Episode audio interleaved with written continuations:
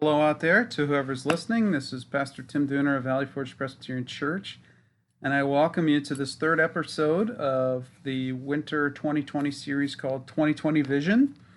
Uh, in this series, we're considering different teachings of Jesus from his Sermon on the Mount and asking ourselves if we are seeing Jesus clearly with 2020 vision.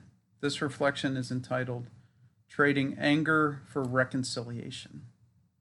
I invite you to enjoy and to become centered by a time of quiet and stillness as we prepare to reflect on this together.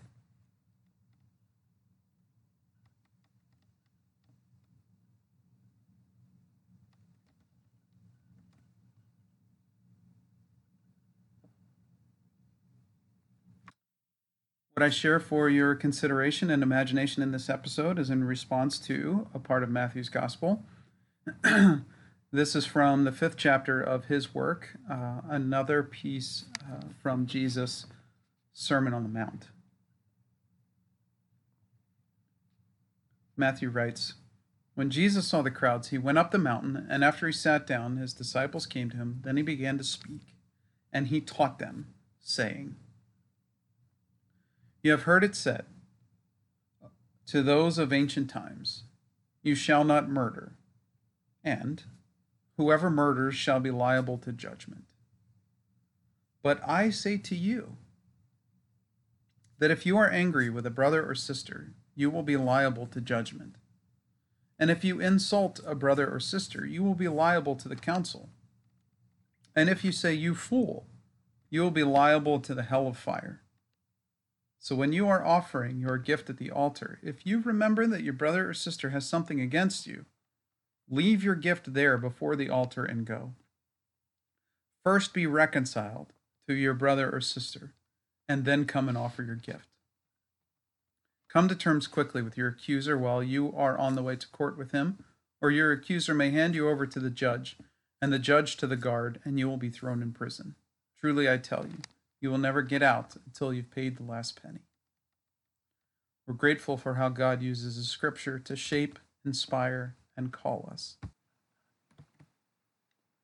As we move into 2020, uh, we're playing on the numbers in this series of episodes by asking if we are those whose focus, work, worship, witness, whose lives we are seeking to conform to the example of Jesus. Are we seek are we seeing Jesus with enough clarity to emulate him appropriately and fully and truly?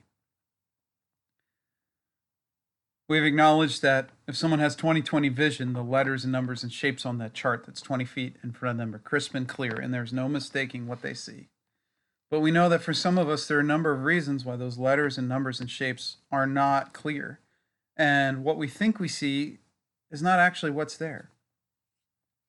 So we're looking at these teachings from Jesus' Sermon on the Mount. And we're asking, are we really seeing Jesus clearly and therefore, based on him, what he is teaching and saying, are we seeing ourselves and others and God clearly? Or is what we're seeing something else, clouded by assumption or bias or desire? So we we have started by reflecting on Jesus' teaching that we're the salt of the earth. We're, we're those who preserve the world like salt preserves food preserving the world as God intended it to be, with our strength, our mercy, our longing for peace. We considered that we, together as a collective, are the light of the world shining for all to see. Our life is to be prominent and public, so that all around us can see us and know who we are, know what we're about, and so that by our life together, lived in this public way and uh, according to the ways of Jesus, we help the world around us to find their way through the darkness of the world because our life becomes like a light of life shining. In this episode, we consider another teaching of Jesus as we ask Have we seen clearly that the way of life taught by Jesus is the way of trading our anger for reconciliation?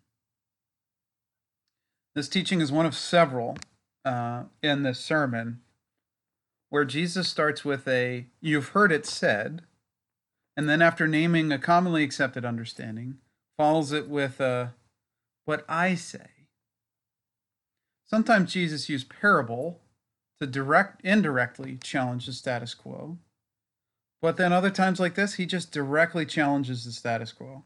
You've heard it said that this is true, but I say that this is really what's true instead. So, this first, you've heard it said, is that you shall not murder. It's one of the Ten Commandments recorded in both Exodus 20 and Deuteronomy 5, which uh, the scriptures tell us uh, God gave to Moses in order that they might give shape to the life of the Israelites. The second you've heard it said uh, from this portion this, uh, in this episode whoever murders shall be liable to judgment may not be as familiar as one of the Ten Commandments. It's a reference to a Hebrew law given by God to Moses that we could hear read uh, from Exodus 21. It's a law that says, Whoever willfully attacks and kills another by treachery, you shall take the killer from my altar for execution. there was a law, a prohibition, that was part of the status quo. You shall not murder. And then there was a socially and religiously accepted response to this prohibited action. You shall take that person away from the altar and execute them. This is what you've heard said throughout the ages. This is what you assume to be God's way, the true way. This is what you assume to be socially and religiously appropriate and deserving. You've heard it said. Now, we don't have altars in the Presbyterian tradition. That's that's another episode in itself, but it's it's basically because we don't believe that God demands any kind of sacrifice from us in exchange for God's love and intervention in our lives. And so we don't have an altar upon which we give sacrifices. We have a communion table around which we celebrate the sacrifice made for us. But imagine this asinine hypothetical in which one of the people from our congregation killed someone else willfully for selfish reasons and then came to give thanks to God in one of our worship services. The expectation then, based on this law, for the the community of the people who had gathered would be to drag this person out of the building and stone him to death. There was this tragic normalcy uh, to that kind of legalistic judgment and violence. And the status quo of the law, with this exception of when there was a murder, much was permiss- permissible in relationships. Slander, anger, prejudice, mockery, whatever. That was all permitted. Just don't murder, is what the law said. But, says Jesus, I say to you, the status quo is not good enough. We hear Jesus add three expectations for us within relationships, which directly challenge that tragic normalcy of judgment, anger, slander, etc. in our relationships. First thing, but I say, if you are angry with a brother or sister, you are liable to judgment. Now, that word for angry that he uses in Greek is the word orge, which is less about an emotional or reactive response and more about a settled opposition against another. It's not that hot anger that quickly bubbles up and makes our heart beat fast and makes us feel like fighting and lashing out. This is it's it, this is more about a calm, continued, settled opposition. I wonder who comes to mind when you think about this constitutional, settled opposition. Who do we oppose continually, constitutionally, because we just think there's no common ground on which to stand and, and that it would somehow violate our sense of self to even be in relationship with this person or this group of people? Is it a personal grudge or a fractured relationship that we have with someone from our family or work or neighborhood or, or wherever and we're just we've just decided we're going to be 100% against that person? Is it an againstness that's undergirded by some religious or theological rationale? being against people of another religion or against people of no religion or against people of a different branch of the Christian religion or against people who we think sin worse than us by our religious definitions and measurements. We've heard it said that we shouldn't murder. But to Jesus, that didn't go far enough. Jesus says if we're against anyone, we are liable to judgment. That againstness that we point toward another stands in judgment when held up against what God actually asks of us in relationship with each other. We may think we see permission from our religion to be against atheists or against Muslims or against Catholics or Lutherans or against our own denomination or against women or against the LGBTQ community or against those who were not born in America. But when we see Jesus clearly, that's not what we actually see. What we see is that it is we, by our anger, who stand in judgment, and not the other. Second thing, what I say if you insult a brother or sister, you will be liable to the council. What he actually says in the Greek is if you say to a brother or sister, raka raka, that's that's the Greek original Greek that gets translated if you insult a brother or sister. If you say to a brother or sister, raka raka, then you will be liable to the Sanhedrin. That's the council. Raka is an Aramaic word that means good for nothing or worthless. It's a dehumanizing word. It's a word spoken with arrogance and self righteousness. It's a word that says, You are less of a human and less valuable to God and to the world than I am. About whom are we tempted to think this? That they're somehow less human, less important, less valuable? To whom are we tempted to say this? You are less than me. If you say this to anyone, says Jesus, you are liable to the Sanhedrin. We see the Sanhedrin later in the Gospels when Jesus is taken to them. They're this council of priests and elders who were the judges within Hebrew law. There were those who would have determined if and how someone broke the law, and if the punishment of a particular infraction was not explicitly spelled out in the scriptures, it was up to the Sanhedrin to interpret and determine a suitable punishment. We've heard it said that we shouldn't murder. Of those who would follow Jesus, more is expected. Jesus says that if we say dehumanizing things about others out from a sense that we're more valuable or important or right, then we are the ones who deserve to go before the council.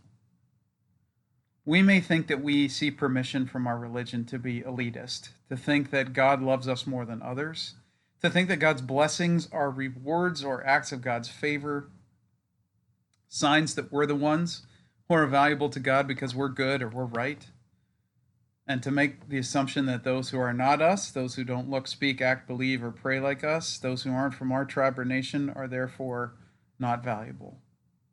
May, we may think we see permission to say raka raka.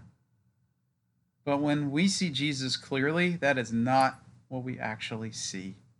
What we actually see is that we are failing to be as valuable to the world as God has made us to be. We are the ones failing. We are the ones who are not right. Third thing. But I say, if you say, you fool, you will be liable to the hell of fire. So that word for fool is the Greek word moros, from which we get the lovely word moron. It means mentally inept or lacking understanding. It was also used to mean godless or impious when describing a lack of someone's spiritual understanding. If we respect the value of the life of another, we don't say raka, but we think that even though our lives have the same value, that our beliefs and understandings are superior. And our response to them is not to try to better understand their point of view, but to call them a moron and dismiss them,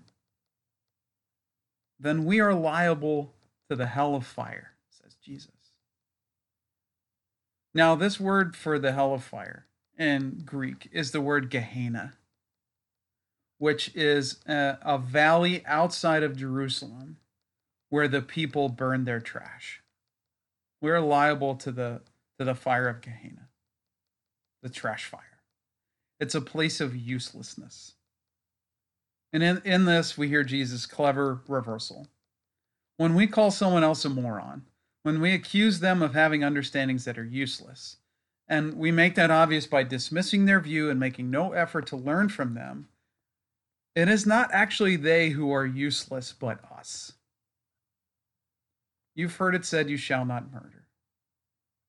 As Christians, the bar is set higher than don't kill. Are we clear on what Jesus is saying here? We think that we may, we think that we have permission sometimes from our religion to be dismissive of others who think and believe differently, to cloister in isolation only with those who share and affirm our beliefs and understandings, who work together and lobby in politics to make sure that our understanding wins and not the others. But if we're dismissive of someone's religious, political, professional, organizational beliefs or understandings, if we call them a moron either to their face or behind their back, if we think that there is no value to their understandings, if we think that our understandings are superior, it is not they who demonstrate a life devoid of value and are worthy of Gehenna, but us. You've heard it said, Whoever murders should be dragged away from this place and killed. But I say to you, if you've committed in your heart with anger to be against someone, if you've dehumanized another person or whole group of people with the thought that their life is not as valuable as yours, if you've dismissed the understandings of another because you don't think their understandings have any value, then it is you who needs to leave this place of worship says Jesus. What God is truly asking you to do first is not to make your offerings of song or prayer or praise. What God is truly asking you to do first is to go and to be reconciled, to make right what you have done wrong, and then come back here to offer your praise. This is not um, a blanket statement from Jesus about obligatory forgiveness of all those who've wronged us that would not be seeing him clearly. This is about what we have done to others. This is about our attitude toward others. This is about honestly naming the ways that our own fears, pride, and egos have cut us off from others with anger and grudge, have caused us to discriminate against others with a sense of superiority, and have caused us to belittle, criticize, and dismiss, dismiss others whose understandings are different than ours. God's mission God's work is not to gatekeep heaven, nor is it to meet the spiritual needs and preferences of individuals here as though God serves us. God's mission is to reconcile all people and all of creation so that a sense of peace is restored to all. And we have to participate in that. We have to trade the anger, the sense of superiority, and the criticism of others which is counterproductive to God's mission.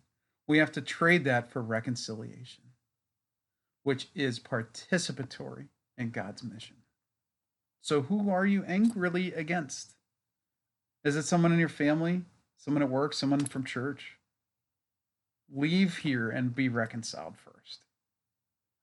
Who have you dehumanized by assigning their lives less value with prejudice? Leave the church Go first and be reconciled, and then come back. Who have you dismissed, called a moron, assigning their beliefs no value? Leave. Leave the church. Go and first be reconciled, and then come back. For America to be a city on the hill for the world, The church in America must first be the city on the hill for America. We must not be angry and oppositional. We must not allow fear and a sense of superiority to cause us to condone or participate in the dehumanization, dehumanization of and prejudice against any brother or sister. We must not allow our ego to fuel dismissive partisan shouts of moron. We must seek unity instead of oppositionalism. We must affirm the value of every human life. We must come together and open ourselves to learn from one another with humility. When we see Jesus clearly, we say to ourselves and to the world around us if there is something against or between God's children, first go and be reconciled. That is the gift that God expects us to offer first. So, with God's help, may it be so. Amen. May God bless you in your reflection and your prayers and in your living. Take care.